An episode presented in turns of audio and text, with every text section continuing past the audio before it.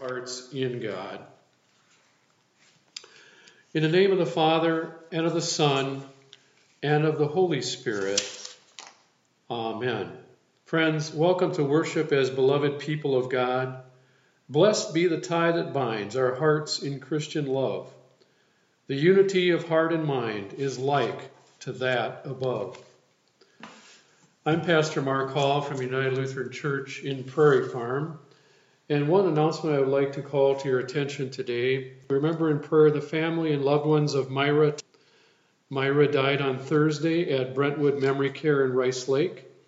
The funeral will be this Thursday, September 17th, at Appleyard's Funeral Home in Rice Lake at 2 o'clock.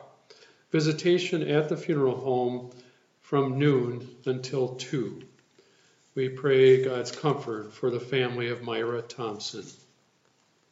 We are now in the season of the church year that focuses on the mission that Christ calls us to, empowered by the Holy Spirit given at Pentecost. And we hear the Spirit's call to live lives out of our center, out of the center of Christ crucified. For Christ chose us in love even when we were yet sinners against him. The words of the hymn express a spirit breathed prayer Beloved, God's chosen, put on as a garment compassion, forgiveness, and goodness of heart. Above all, before all, let love be your raiment that binds into one every dissonant part. Before we hear our scripture readings, let us begin with the prayer of the day. Let us pray. O Lord God, merciful judge, you are the inexhaustible fountain of forgiveness.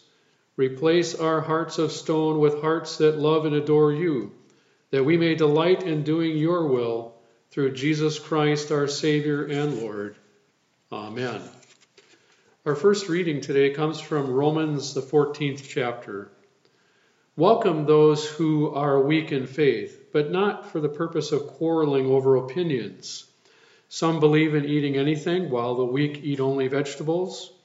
Those who eat must not despise those who abstain, and those who abstain must not pass judgment on those who eat, for God has welcomed them. Who are you to pass judgment on servants of another?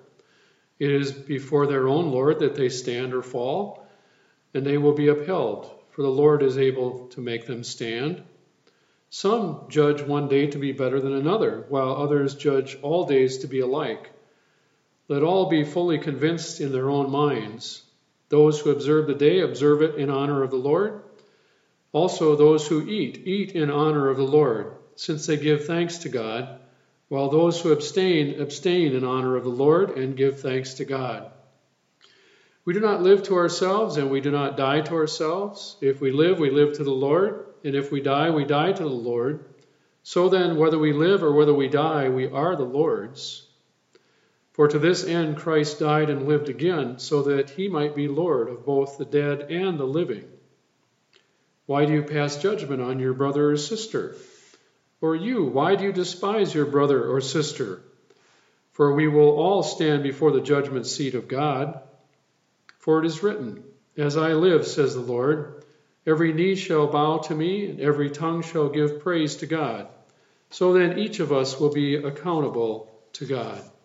Here ends the reading.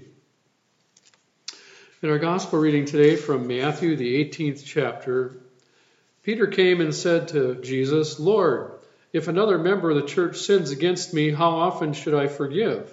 As many as seven times?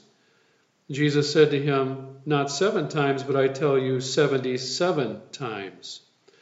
For this reason, the kingdom of heaven may be compared to a king who wished to settle accounts with his slaves. When he began the reckoning, one who owed him ten thousand talents was brought to him. As he could not pay, his Lord ordered him to be sold, together with his wife and children and all his possessions, and payment be made. So the slave fell on his knees before him, saying, Have patience with me, and I will pay you everything. Out of pity for him, the Lord of that slave released him and forgave him the debt. But that same slave, as he went out, came upon one of his fellow slaves, and this fellow slave owed him a hundred denarii. And seizing him by the throat, he said, Pay what you owe. Then his fellow slave fell down and pleaded with him, Have patience with me, I will pay you. But he refused. And then he went and threw him into prison until he would pay the debt. When his fellow slaves saw what had happened, they were greatly distressed, and they went and reported to their Lord all that had taken place. And then his Lord summoned him and said to him, You wicked slave, I forgave you all that debt because you pleaded with me. Should you not have had mercy on your fellow slave as I had mercy on you? And in anger, his Lord handed him over to be tortured until he would pay his entire debt. So my heavenly Father will also do to every one of you if you do not forgive your brother or sister from your heart.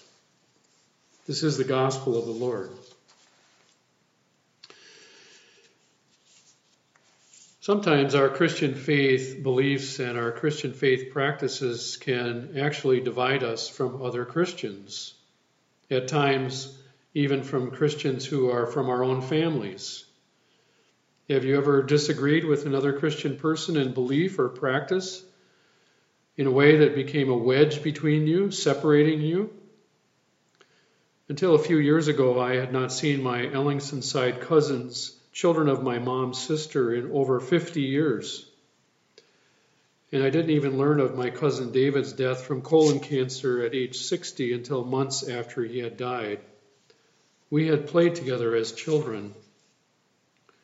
As I was growing up, I wasn't sure why their family moved to Washington State and why that move became a separation from our family, a separation that was more than geographical distance but one thing I did know since the time I was younger, it had something to do with their Christian faith, their beliefs and practices. They had moved in a more Pentecostal direction, away from the Lutheran identity our family was rooted in.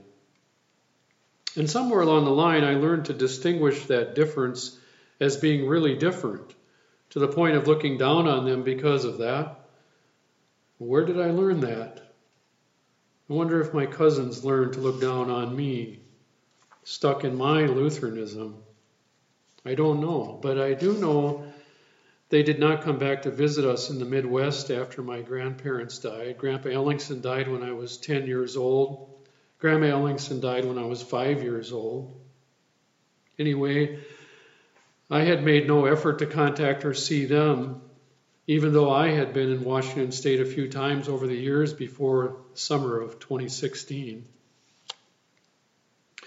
When we hear the reading from Romans, this letter written by St. Paul, Paul is writing to a broken body of people, people who have been separated from each other. And these two groups have been harshly judging each other about their belief practices, how they were living their faith. They were throwing around labels like strong and weak as a way to put the other in their place. It's like drawing this insurmountable line, like a fence between Christians. And we do it in any one of a number of ways.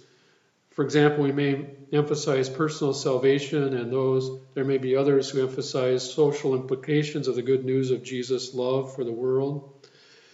And all of a sudden, these different interpretations or emphasis become something that separates us. They boil over into some self righteous kind of contempt for those who are on the other side of the line. And that's the kind of thing that was happening in the Roman church.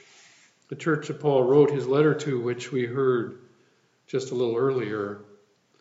And Paul is concerned for all the Christians in the congregation at Rome because they were all created in the image of God. They were all redeemed by Christ. And Paul is concerned for the ways they were sitting in judgment over the faith practices of one another. Paul is concerned about the absence of love and unity in the body of Christ. There is a difference between a boundaried faith and a centered faith, something we talked about in seminary. A boundaried faith contains a list describing what's inside and what's outside the line, and then that becomes also morphed into who's in and who's out. The centered faith, on the other hand, keeps the main thing the main thing. Like when Paul writes, I decided to know nothing among you except Jesus Christ and Him crucified. We find that in 1 Corinthians 2, verse 2. Christ crucified is the center, and that allows space for differences in other matters. So Paul is arguing for a centered faith and cautioning the congregation about creating a boundaried faith which creates lines separating Christians, those in and those out, which leads to judgmentalism. The verb to pass judgment pops up a number of times in our Bible reading from Romans 14 in verse 3, verse 4, verse 5, and then verse 10. It becomes a direct question why do you pass judgment on your brother or sister? Why do you despise your brother or sister? Paul has already written earlier in the letter that judgment belongs to God, not to any one of us on this earth. What Paul points to in his letter to these two groups of Christians in Rome who weren't having anything to do with each other is what distinguishes us as Christians. What is at the center and that is God's love and forgiveness for us. Love and forgiveness lavished on us in Jesus Christ, who died for us while we were sinners, while we were separated from God, wanting to do life without God. Paul tells these two groups of Romans that they belong to the Lord by the Lord's loving choice of them, sealed in holy baptism. We belong to Christ on the basis of Christ's death and resurrection. We were all welcomed by Christ, though we were weak and sinful. All believers, then, are together, the weak made strong by the grace of Christ. And so then Paul concludes whether we live or whether we die, we are the Lord's. Each one of us will be accountable to the Lord in the same way. And in that way, there is no difference between my cousin David, who died, and me. We will be standing before the Lord at the Lord's judgment, just as we stand before the Lord now, whether we are alive or dead. So, what possible purpose is there in spending an ounce of energy judging each other over differences in faith practices while we live on earth? There is a unity in Christ that holds regardless of differences, regardless of different conclusions about faith matters regardless of particular ways of practicing the faith in this world. These things, differences though they are, do not divide or separate us from our unity in Christ. I think my experience four years ago with my cousins from Washington. Uh, this came at the end of my hike. I was on the Pacific Crest Trail, and as I came into southern Washington, it was kind of like the story of the man hiking in the forest. When it became dark, he lit his lamp, but his lamp went out before he reached his destination. And suddenly, while trying to find his way in the dark, he came upon a wall of rock and he could go no further. He prayed, Lord, take away this stone with an earthquake so I can move on. But there was no earthquake. Everything remained motionless. Instead, something quite different happened. The moon rose, and at once the man saw the world in a new light. The stone was not cleared out of his way, but he was now able to find his way despite this towering wall of rock. So it is with the gift of the Holy Spirit in our lives, the Holy Spirit who enlightens our lives, who helps us to see the light of Christ. When there is something that separates us from another person, the Holy Spirit works to call us to a place of humility and holiness where the primary practices are those Christ has taught us grace and mercy, forgiveness based on love. My cousin Elizabeth, David's sister, had seen the light before me. The thing I remember at the end of my hike was that my cousin Elizabeth had written my mother after my father's death, and I had kept the letter since I was getting all of my mom's mail due to her dementia. And I gave a quick call home to Naomi, who gave me that contact information. And a phone call, one phone call later, I had an invitation to their home the next day. And when I got there, all four of my cousins were there to greet me. We had a great visit and reunion after 50 years of separation. We live in a polarized and contentious culture these days where one group can come to despise another group and vice versa. It happens in families, in churches, in communities, in countries. As Mary Shore wrote in a reflection on this passage from Romans, the judgment forbidden in Romans is the easy, contemptuous dismissal, dismissal of those who do not believe like us or vote like us or live like us. Paul says that all of us will one day stand before the throne of God, and on that day, what will Jesus ask us? Will Jesus ask, Did you judge others properly? No. Will Jesus ask, Did you practice your faith perfectly? No. The questions Jesus asks will be Did you love as I loved you? Did you forgive as you have been forgiven? Did you serve others with grace and generosity? The, the grace and generosity God has shown you. Let us pray. Lord Jesus Christ, forgive us for all the ways that we stray from you, from our center, and cause your body to be broken. Forgive us for our judgmentalism in separating ourselves, thinking we are somehow better than others who differ from us. Help us to live out our faith, modeling our lives after you, for you chose to be with us and for us even when we were sinners against you. Strengthen us to remain with others even when we disagree, offering them the same mercy and grace you have shown us. And guide us to forgive as we have been forgiven. And we pray today, too, for those who are victims of wildfires in the western areas of our country, for victims of hurricanes in the south, for relief and for rebuilding of their lives.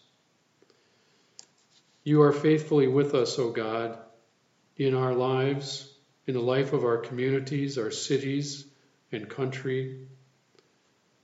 Grant us your presence in the midst of all those times where there is unrest due to issues of racism. Watch over protesters and police that all might be treated with respect and honor and dignity, and all communities might experience healing and justice.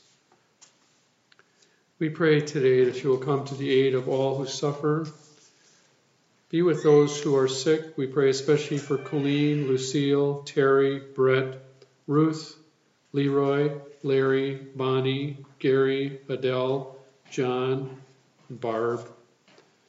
We pray for healing. Be with those who are sick with the coronavirus. Uphold all healthcare workers. Give wisdom to scientists working on a vaccine. Comfort all families and friends who cannot be with loved ones at this time. We remember all who grieve the loss of loved ones, especially the family and loved ones of Myra Thompson. Comfort them and bring them hope in this time. Risen Lord, you went ahead of us into the grave and defeated the powers of sin and death and the evil one. As we remember before you those who have died, especially those most dear to us, Inspire us to live our lives in resurrection hope, and of that day we'll be reunited with those who have gone before us.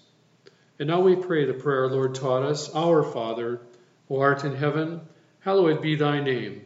Thy kingdom come, thy will be done, on earth as it is in heaven. Give us this day our daily bread, and forgive us our trespasses, as we forgive those who trespass against us. And lead us not into temptation but deliver us from evil. For thine is the kingdom and the power and the glory, forever and ever. Amen. And now may the Lord bless you and keep you. The Lord make his face shine on you and be gracious to you. The Lord look upon you with favor and give you peace. The name of the Father, and of the Son, and of the Holy Spirit. Amen.